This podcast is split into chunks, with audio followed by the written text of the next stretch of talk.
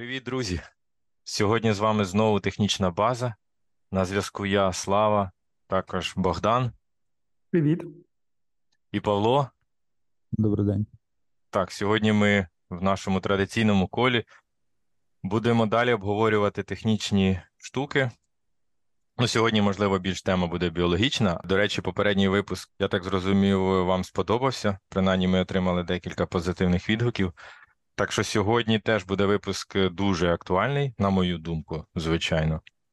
Можливо, менш технічний, але дуже прикладний. Чому? Тому що він стосується харчування їжі. А хто не хоче їсти здорову їжу, так? Отже, сьогодні ми поговоримо про так звані біо, або їх ще називають екопродукти, органічне фермерство або органічні продукти, хто як називає, але їх можна побачити в магазинах з спеціальним лейбелом, маркуванням. Тобто у Європі це такий талатовий прямокутничок з зірочками у вигляді листочка, так званий європейський листочок, і він е, маркується тільки на ось цих е, органічних продуктах, які підпадають е, під певні критерії по виробництву цих продуктів, по їхньому вирощуванню і так далі. Там є, звичайно, багато критеріїв, але найголовніший, який на слуху, це те, що вони е, не містять ГМО, при виробництві не використовуються пестициди,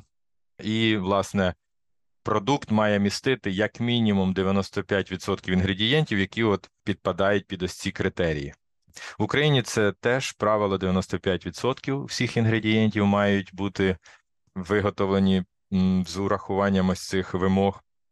Але як я зрозумів, нещодавно було прийнято е, марка трошки іншого виду. Там, здається, зелений листочок, оточений е, справа і зліва жовтим і блакитним кружочками. Тобто, ось таке маркування в Україні. Ти розказав про європейське, українське маркування, а я зараз хочу додати кілька слів про американське, бо я саме вирішив на ньому сфокусуватися. І просто для початку хочу розказати для наших слухачів, як це працює. Є такий міф, що це просто маркетинг, що будь-хто захотів і щось собі поклеїв і сказав: Окей, це органіка, і це нічого не означає. Дивіться, в принципі, так, дійсно, будь-хто може написати, що хоче на своєму продукті, але є певні сертифікати і є певні стандарти. Немає ніякого світового стандарту, але є певні сертифікати. Вимоги до органічної їжі вони зараз стандартизовані в Сполучених Штатах. Це USDA, Міністерство сільського господарства, тобто на рівні Сполучених Штатів воно синхронізовано. І в Європейському Союзі це Європейська комісія, яка узагальнює вимоги до органічної їжі, а сертифікація проводиться приватними фірмами. Такі от е, лейби в Європі, в Україні компанії можуть подати заявку, приїде перевіряюча організація. Якщо е, вимоги виконуються, їм дають цей лейбл. Через рік вони мають знову захищати цю цей сертифікат. Ось такий от в Європі механізм. От в Україні я не знаю детально, але вимоги схожі. Тобто 95%, як я сказав, інгредієнтів мають відповідати цьому. Ну, ідея чудова, так особисто мені, чому я запропонував цю тему своїм колегам записати, тому що для мене, типу, продукти, в яких не використовуються пестициди, ну це вау. Я там готовий трішечки переплачувати. Бо зазвичай ці продукти, до речі, ну це варто зазначити, вони в півтора-два рази дорожчі, так Тобто потрібно переплачувати за це. І в якийсь момент е, я почав купувати, тому що мені здалося, ну це ж чудово. Враховуючи мій бекграунд, е, я просто працював в Україні в інституті токсикології, і у нас в лабораторії проводилися ці токсикологічні дослідження, де перевіряли різні пестициди на їхню ну, відповідно да, безпечність чи небезпеку, тобто токси, е, токсикологічна лабораторія за стандартами GLP. І я в якийсь період е, своєї роботи в цій лабораторії був відповідальний за архів е, з цих тестових препаратів, тобто з цих пестицидів. У мене була спеціальна посада, така дуже цікава назва архіваріус тестових препаратів. Тобто я там відповідав за видачу оцих баночок з пестицидами, і за їхній прийом, і за те, що ніхто не міг там до цієї шафи мати доступ. Все за стандартами ось цього GLP – Good Laboratory Practice. До речі, вітання моїм колишнім колегам, якщо хтось випадково слухає. Так ось я тоді виробив якусь таку параною до цих е, пестицидів, цих хімічних речовин. Типу, якщо вони попадуть в продукти, це ж небезпечно. І тому мені ось цей лейбл Organic дуже зайшов. Я купував ці продукти, а потім якимсь е, ну, я е, якось поспілкувався з своїми колегами, які працювали в інституті саме досліджень рослин. І вони сказали: так, стоп, слава, там же ж використовуються теж пестициди, просто вони теж, типу, органічні або більш е, звичні, стандартні. І я от почав цікавитися цією темою більш детально, тобто дивитися добре, що дозволено в, стандартному е, фермерстві, що дозволено в органічному, в органічному. І виявилось, що є цілий перелік органічних і неорганічних сполук, тобто пестицидів, які дозволені в стандартному фермерстві. І, наприклад, мідний купорос. Так? Мідний купорос, виявляється, дозволений у використанні просто в астрономічних кількостях в органічному фермерстві. У Європі це цифра 28 кг мідного купоросу на гектар протягом 7 років. Тобто до 4 кг мідного купоросу можна насипати, розпилювати на 1 гектар землі. Ну, велика цифра, як на мене. Е, я ж потім перевірив: окей, візьмемо якийсь класичний сучасний пестицид так, який нібито заборонений в органічному фермерстві. І це буде, наприклад, гліфосат, тому що відсилка до нашого випуску про ГМО, хто не слухав, ми розповідали про ГМО в одному з наших найперших випусків, і там я теж розповідав про цей пестицид, гербіцид гліфосат, і його можна до одного кілограма на гектар. Окей, тобто набагато, ну не набагато, в чотири рази менше, але потім я порівняв токсичність цих двох препаратів, і виявляється, що мідний купорос набагато токсичніший, ніж гліфосат. Знову ж таки, для того, щоб зрозуміли математику, то мідний купорос в 10 разів токсичніший за гліфосат. Тобто, виходить, що ви купуєте органічний продукт, а можливо, е, для його вирощування використовувався токсичний пестицид, більш токсичний, ніж в неорганічному фермерстві. Коротше, я все це веду до того, що це частково хайп, це органічне фермерство. Можливо, це вже я даю зарано висновок. Зараз ми обговоримо, звичайно. Я знаю Павло, як хімік, е, ну ти теж маєш аргументи, давайте дискутувати. Але після цього я перестав купувати органічні ці продукти, тому що я зрозумів, навіщо переплачувати гроші, якщо можливо, фермери будуть використовувати теж досить токсичні речовини. Тобто, якщо ви не знаєте конкретно, чи там щось використовувалося, то краще купувати звичайні продукти. Це моя особиста точка зору. Так що давайте обговорювати, що, е, що ви, хлопці, вважаєте на цю тему. Які є вимоги? Давайте розберемося конкретно. Я подивився, які вимоги до органічної їжі існують в Сполучених Штатах. Перше, це без хімічних добрив, тобто без селітри використовувати можна тільки гній, фактично, і інші природні добрива. Друге, без каналізаційного осаду. Це щось таке цікаве, але ми повернемося до цього пізніше. Як добре використовують осад під час водоочистки з каналізації, залишається багато твердих органічних решток, і їх можна використовувати як добрива в сільському господарстві, тоді коли органічна їжа не дозволяє використання каналізаційного осаду. Третє обмежена кількість пестицидів, тобто пестициди повністю не заборонені, вони регулюються і там є нюанси особливо пестициди природнього походження в лапках дозволені. Четверте, заборона радіаційної стерилізації їжі. Це також дуже цікава річ, про яку ми поговоримо пізніше. П'яте чергування посівів, тобто це те, що люди в українському селі дуже добре знають. Ще стрипілля їжею посіви чергували, щоб вона не висна... не виснажувала Е, землю, ґрунт. Тобто, якщо ви кожного року одне й те саме вирощуєте на землі, то ця культура буде висмоктувати ті самі мінерали і виснажить ґрунт. Якщо ви чергуєте, то ґрунт буде в кращому стані. Це те, що стосується рослин. А те, що стосується їжі тваринного походження, м'ясо, молоко, то там їх треба годувати органічною їжею. Якщо вони були годовані зерном, яке було вирощено відповідно до вимог, які я тільки що розказав, тоді вони підпадають під категорію органічного м'яса і молока. Далі корови і інші тварини, які можуть їсти траву, вони мають пастися принаймні одну третю року. Свині і курі мають можливість виходити з приміщення, тобто їх не можна зберігати в клітках. І останнє то це без антибіотиків і гормонів росту.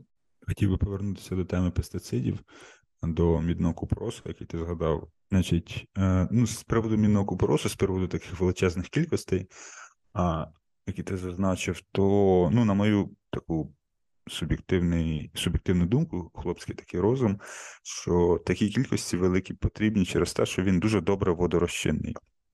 Тому, наприклад, весь е, мідний купорос, яким ви побризкали ваше дерево чи вашу рослинку, там з першим же дощем дуже добре змивається і йде, йде в ґрунт. Тому це збризкування треба повторювати часто.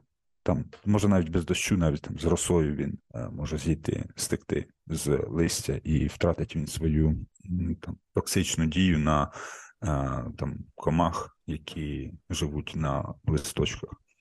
І в цьому сенсі е, я коли працював ще в Турині, була дуже цікава робота з моїм студентом. Він робив наночастинки гідроксиапатиту, це фосфат кальцію, фосфат кальцію, в які він в деяких місцях наночастинки так, замість іонів кальцію вставляв атоми міді.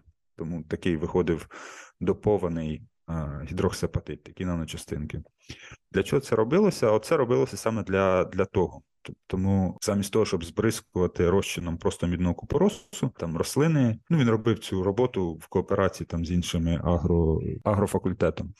Вони збризкували рослини е, не мідним купоросом, а цим, цим гідроксиапатитом. І тут була така, можна сказати, потрійна дія. По-перше, тут відбувалася пролонгація тому що наночастинка, вона не так, е, якщо вона вже зачіплюється, то вона не так легко змивається, як просто просто сіль на. Тому воно діяло трошки трошки довше. Інша історія це те, що зменшується е, кількість е, міді, яка попадає в ґрунт, попадає на рослину, через те, що це не чистий мідний купорос, це от він, можна сказати, розбавлений такою матрицею кальцію і фосфату.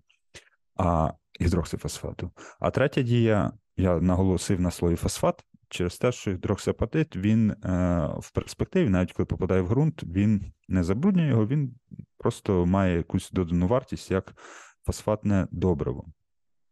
Тому навіть в цьому сенсі ведуться дуже хороші роботи по зменшенню впливу мідного купоросу, про який ти от е, сказав, і який е, так тебе дуже стурбував. Але також для адептів того, що раніше було краще, там при Совєтському Союзі була краща краща їжа, краще фермерство, здорові продукти. Я змушений розчарувати дуже сильно цих людей, тому що коротка відповідь ні, абсолютно ні. Не було краще і не було здоровіше. Через те, що довша відповідь тепер. Чому так?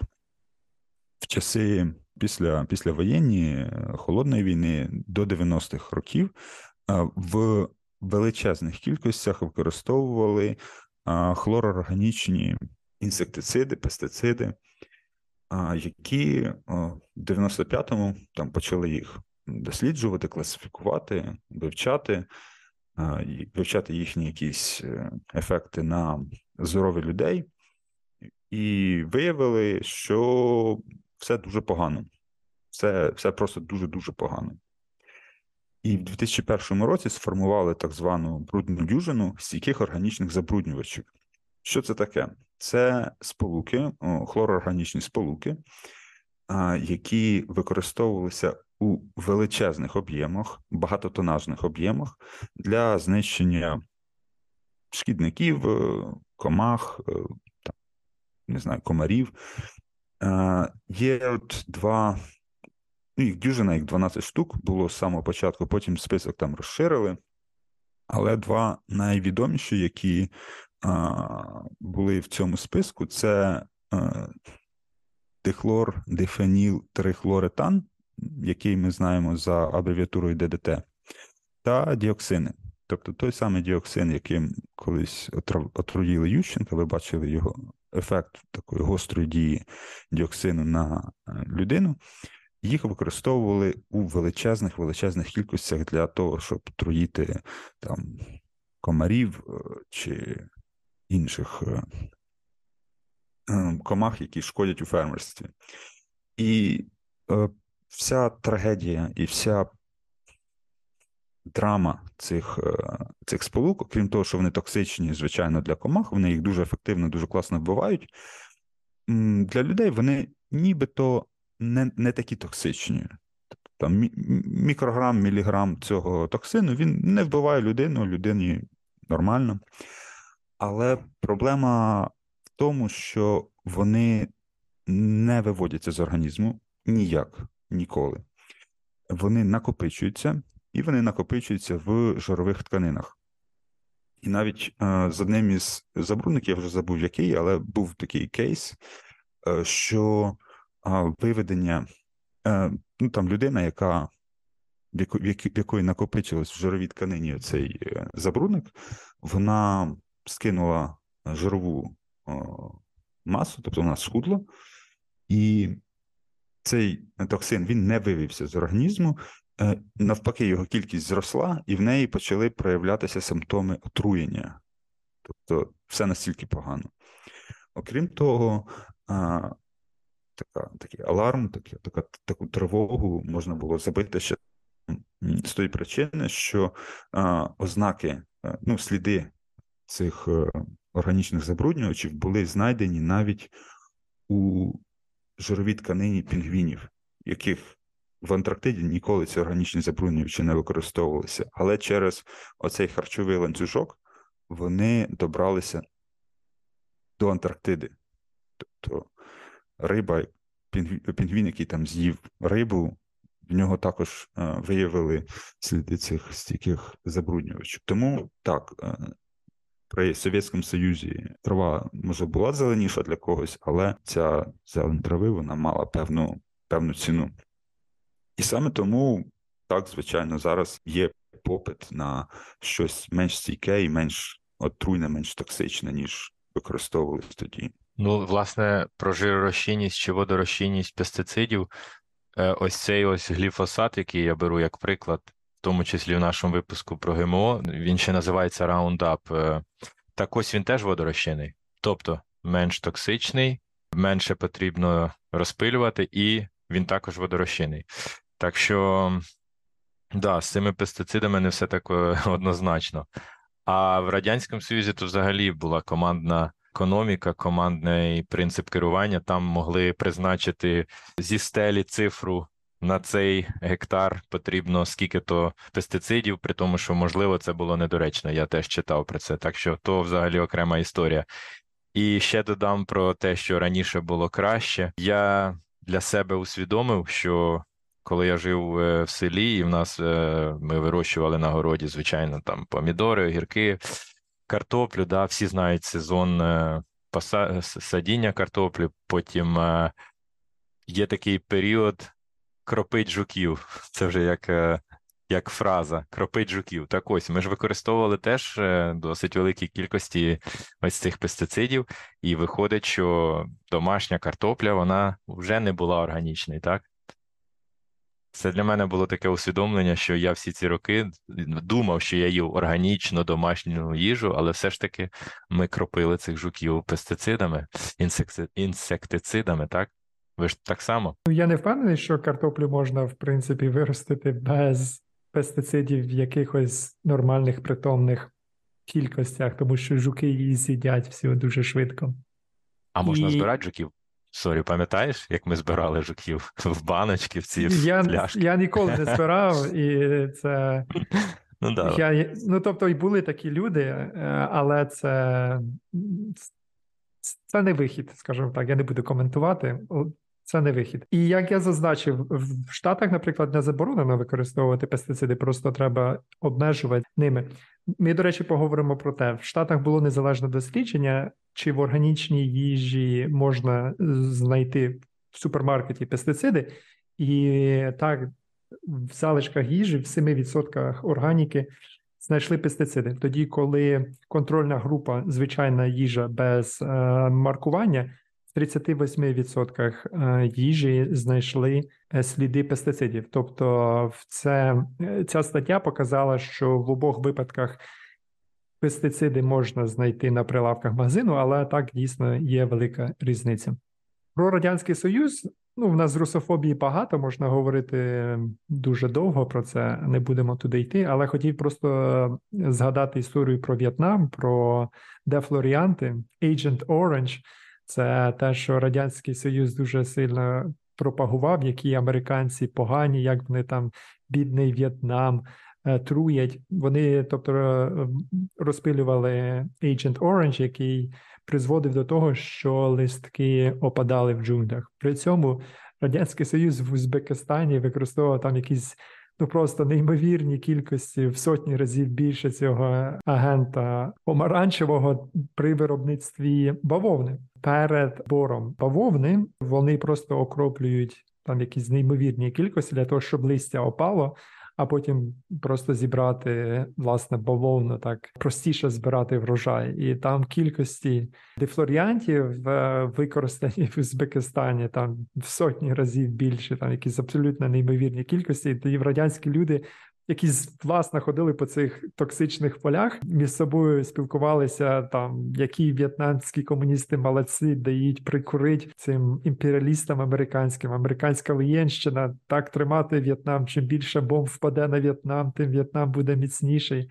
Але при цьому ходили і труїлися цим самим засобом, навіть не знаючи про що вони говорять.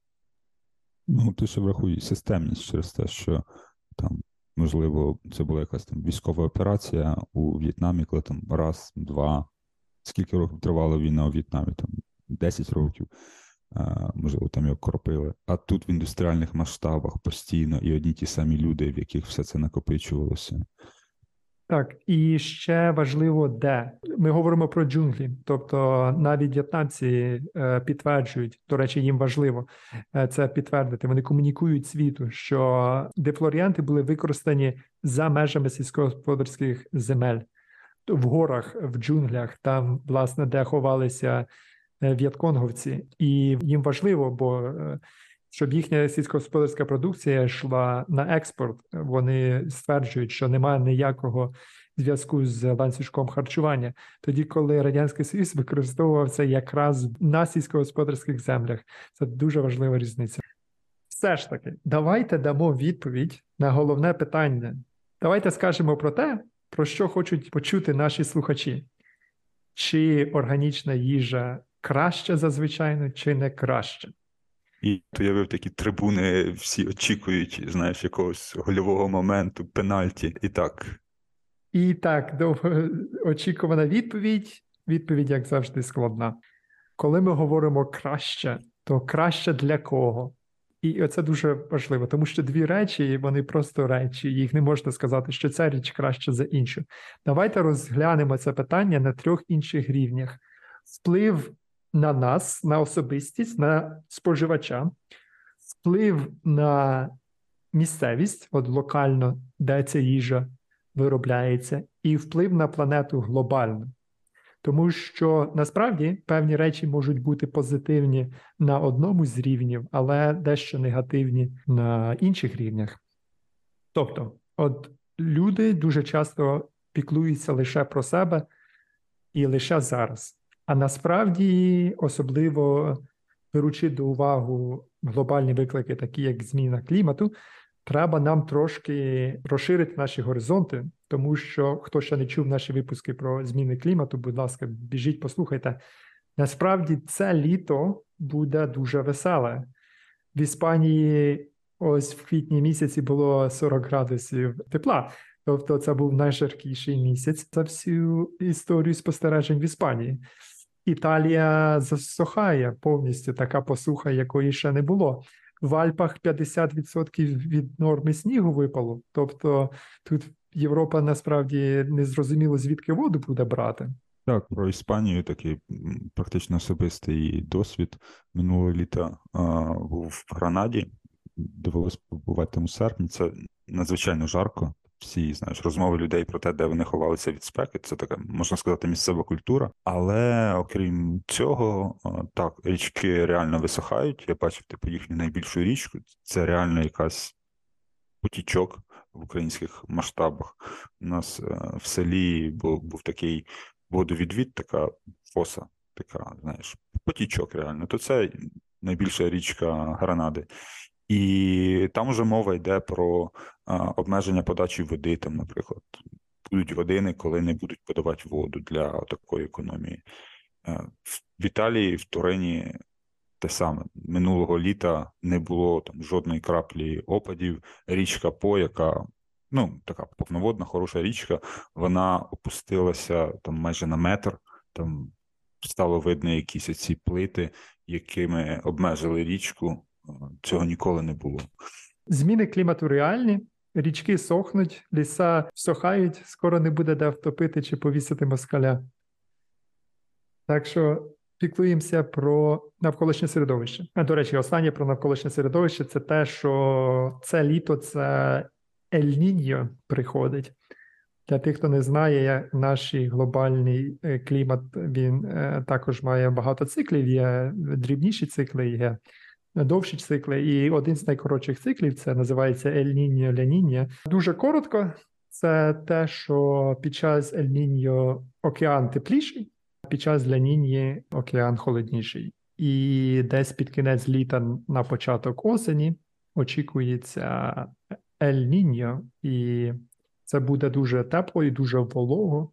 Можна очікувати надзвичайно екстремальні погодні умови десь під кінець літа. Буде дуже жарко, дуже волого, і, можливо, будуть дуже сильні урагани, особливо в Америці. Повертаємося до органічної їжі на рівні особистості. Чи органічна їжа краща?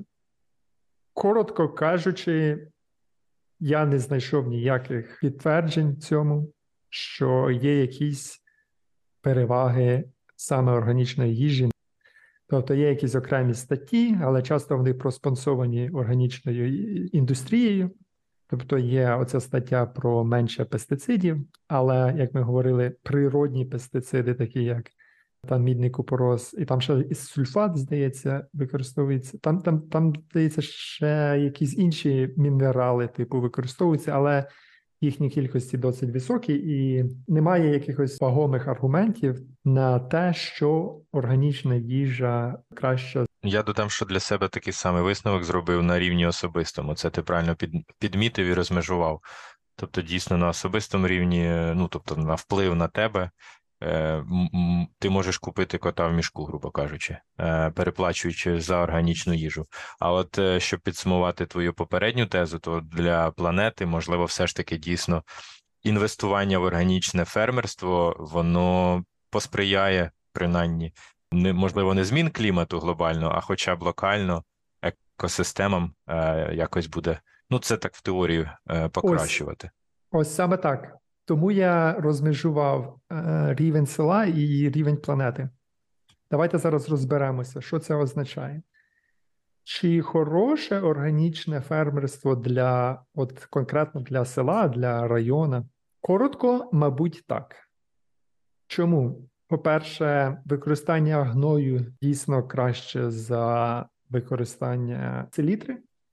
Чому? Тому що селітра змивається в е, річки і потім в річках е, річки цвітуть елементарно.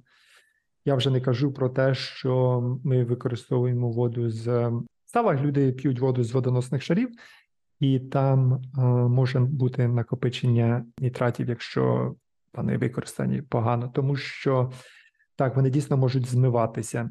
А гній він розкладається поступово і нітратовмісні сполуки в гної впитуються рослинами повільніше, і тому це значно природніше, значно краще. Тобто, так, ніби вплив на ґрунт, потім ротація е, культур. Ротація культур це круто. Насправді це ґрунти, е, ерозія ґрунтів зменшується і biodiversity, тобто різноманіття, різне там різних комашок, е, різних навіть рослин або інших організмів в ґрунті. Вона вона, вона зберігається, вона зростає.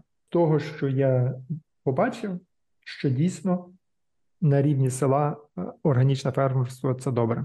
Давайте тепер поговоримо про рівень планети. Не все те, що добре для села, добре для планети насправді. Насправді для планети органіка виявляється поганою, тому що продуктивність праці органічних ферм значно нижча, ніж традиційних. А це означає, що вам потрібно більше використовувати палива для обробки тих самих площ, або для тої самої їжі вам треба більше землі. Це раз. Друге, гній. Елементарно гною не вистачить на всю планету. Тобто, хочемо ми чи не хочемо, а аміак, селітра без неї ніяк. Ну, до гною я б також додав, зазвичай це е, продукт тваринництва, а тваринництво воно також надзвичайно е, сильно впливає на викид, збільшення викидів парникових газів, е, окрім СО2 метан, е, який є більш важливим, більш критичним в сенсі парникового ефекту. Так, і от продуктивність праці це важливий нюанс, тому що, по-перше, це більше людей на кілограм виробленої їжі. Просто люди будуть розумієте, це такий, як ми говорили про історію, про те, що рушійна сила історії це була збільшення продуктивності праці на селі. Тобто, якщо вас менше людей виробляє їжу, то більше людей може займатися мистецтвом або індустрією, і це рушійна сила. А якщо ми йдемо назад, і більше людей працює в селі, щоб прогодувати себе і інших людей, тому це насправді зупиняє креативність, і люди ж працюють ну не самі, в них є там трактори, а це споживання палива. Тобто, з точки зору продуктивності праці, органіка це величезний крок назад. Ми собі цього не можемо дозволити. Ну, повертаємося в село, сапаті підгортати. Це можна робити для душі, тобто мені насправді це ну, особисто дуже імпонує. Але якщо ми реально подивимося на екологічні виклики, то, ну, на жаль, ми не можемо собі цього дозволити, тому що нас 8 мільярдів е, живе на цій планеті. Не знаю, як ти душев, душевність знаходиш в тому. Я там декілька разів так нормально посапав, і там душевності я не знайшов ніякої. Абсолютно. Тільки Це кому як? спина болить, шия болить, руки болять. Аналогічні спогади про це органічне, я зараз е, в лапках е, роблю органічне фермерство зі свого дитинства, так що ніякої ностальгії і побажань іншим давайте вернемося в села, заведемо кіз і будемо вести Ютуб канал Мої кози. Про про кіз Є інший аспект, так, в органічному фермерстві. Ти Богдан про нього зазначив, це от е, поводження з тваринами, тобто це етичне питання. І тут, е, на мою думку, е, однозначно органічне фермерство перемагає, все ж таки більше простору, тварини почуваються краще. Тобто, хоча результат кінцевий один той самий, але все ж таки, я думаю, якщо хтось переймається цим питанням, то тут теж варто надавати перевагу органічним продуктам. Це якщо вже ми до, допідсумовуємо про те, що вибрати. Ну, про етику можна дискутувати. Це дуже цікава тема, і вона мене насправді турбує, тому що етика, етика це круто. Можна про етику записати окреме відео, але я скоротко скажу: можливо, для мене в ідеалі було б, щоб свині не були вирощені на відкритому просторі, де вони формують сім'ї і заводять дітей, тому що найетичніше вирощування свиней це на противагу кліток. Це вони на вільному просторі, але тоді вони формують соціальні зв'язки, тому що свині надзвичайно розумні істоти, які розумніші за ваших собак. І тому уявіть, ми там не хочемо їсти собак, але при цьому їмо свиней, які є за них розумнішими і вони формують соціальні зв'язки. І тому для мене можливо, в ідеалі, я з таку провокаційну думку скажу. В ідеалі для мене була б, я б я б купував би м'ясо, щоб це було вирощено в якомусь е, біореакторі, або в якийсь проміжний випадок, це щоб була така величезна, там, я не знаю, трьохтонна свиня, в якій був би видалений мозок, принаймні той, який би відповідав за якусь свідомість, і просто підтримувалася якась елементарна життєдіяльність за рахунок апарату штучного дихання і, введення корму механічно. Тобто для мене це значно етичніше, ніж дозволять свиням, щоб вони е, формували соціальні зв'язки, а потім в них забирали дітей і їх в кінці кінців вбивали. Тобто, як на мене, ми ніби хочемо кращого, але насправді ми створюємо більшу кількість горя і е, нещастя в свідомості е, цих свиней. Штучне м'ясо це дійсно могло би бути рішенням, і про це, до речі, ми можемо в коротенькому, теж окремому випуску поговорити, бо там є про що розповісти, як е, це розвивається, куди рухається.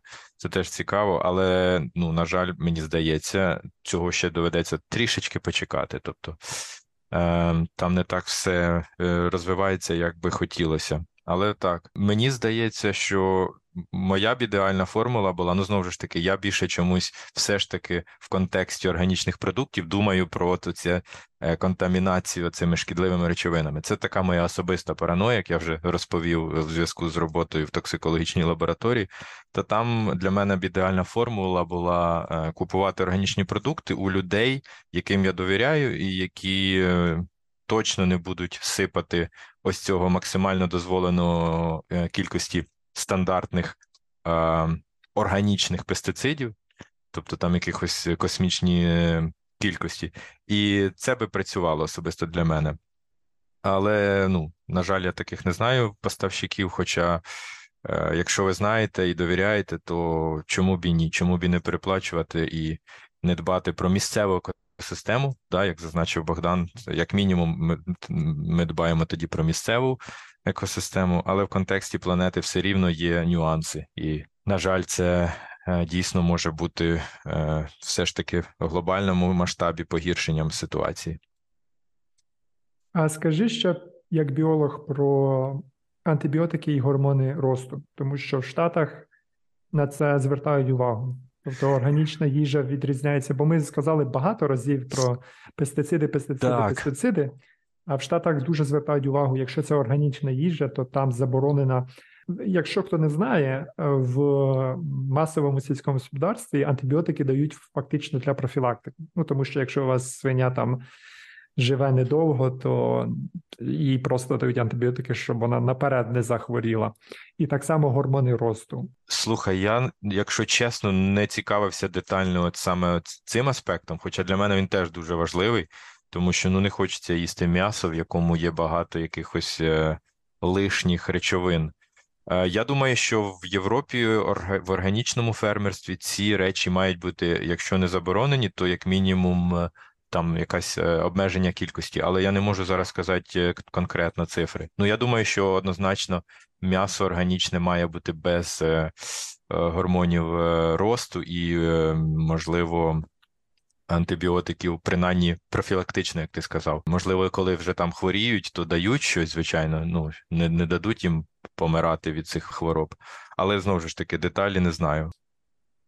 От мені цікаво, а гормони росту, бо питання в концентрації. Тобто, звичайно, якщо ти даєш організму гормони зросту, то це не обов'язково, що вони повпливають на тебе. Якщо ти, наприклад, їх даєш, а потім проходить певний час, то чи має який це вплив на організм людини? Це перше. А друге, ти знаєш, що багато людей е, вживають гормон росту. Багато людей в Сполучених Штатах, особливо в Голівуді, е, в досить таки віці е, пожилому на пенсії, грубо кажучи, вживають масово гормон росту, і ніби є певні індикатори, що він продовжує тривалість життя. Да, біохакери, що тільки не не вживають. Це, до речі, теж окрема тема. Біохакінг, е, довголіття. А щодо гормонів росту і специфічності до різних видів, е, знову ж таки, не хочу ляпнути дурню. Ну, ми савці, е, тому, в принципі, якщо якісь речі специфічні до там, наприклад, до, до, до курей, вони птахи, інший клас, то ми в ідеалі чи в принципі не маємо перейматися. А от що стосується там е, свиней, е, корів, я не знаю. Можливо, можуть бути нюанси. Наприклад, є деякі білки, які можуть викликати ті ж самі функції в різних організмів. Але знову ж таки, от саме от цю тему не досліджував. Я чомусь фокусувався на пестицидах.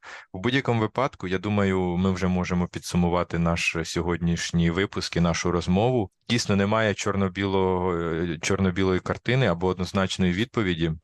Тема складна, бо має декілька рівнів. На, на різних е, рівнях перемагають або органічні, або традиційні продукти, як ми вже розповіли. Тому висновок потрібно робити для себе особисто, які ваші пріоритети, і також досліджувати локальних виробників, їхню репутацію.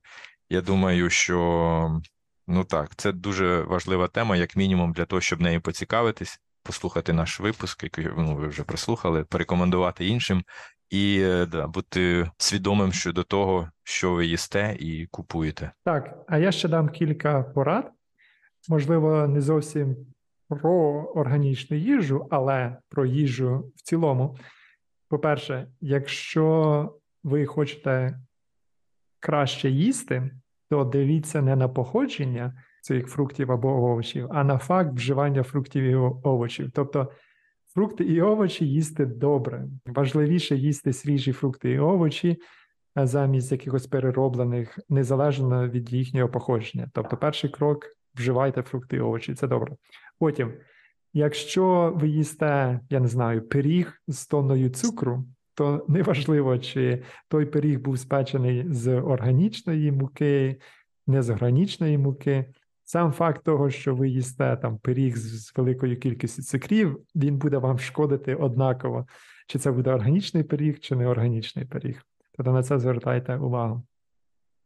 А е, якщо ви хочете зробити крок назустріч якіснішій їжі і е, кращій і для планети, і для вас, і в принципі для всього, неконтроверсійної, то це сезонні фрукти і сезонні овочі. Здавалося, дуже проста річ, але е, їжте їжу в сезон.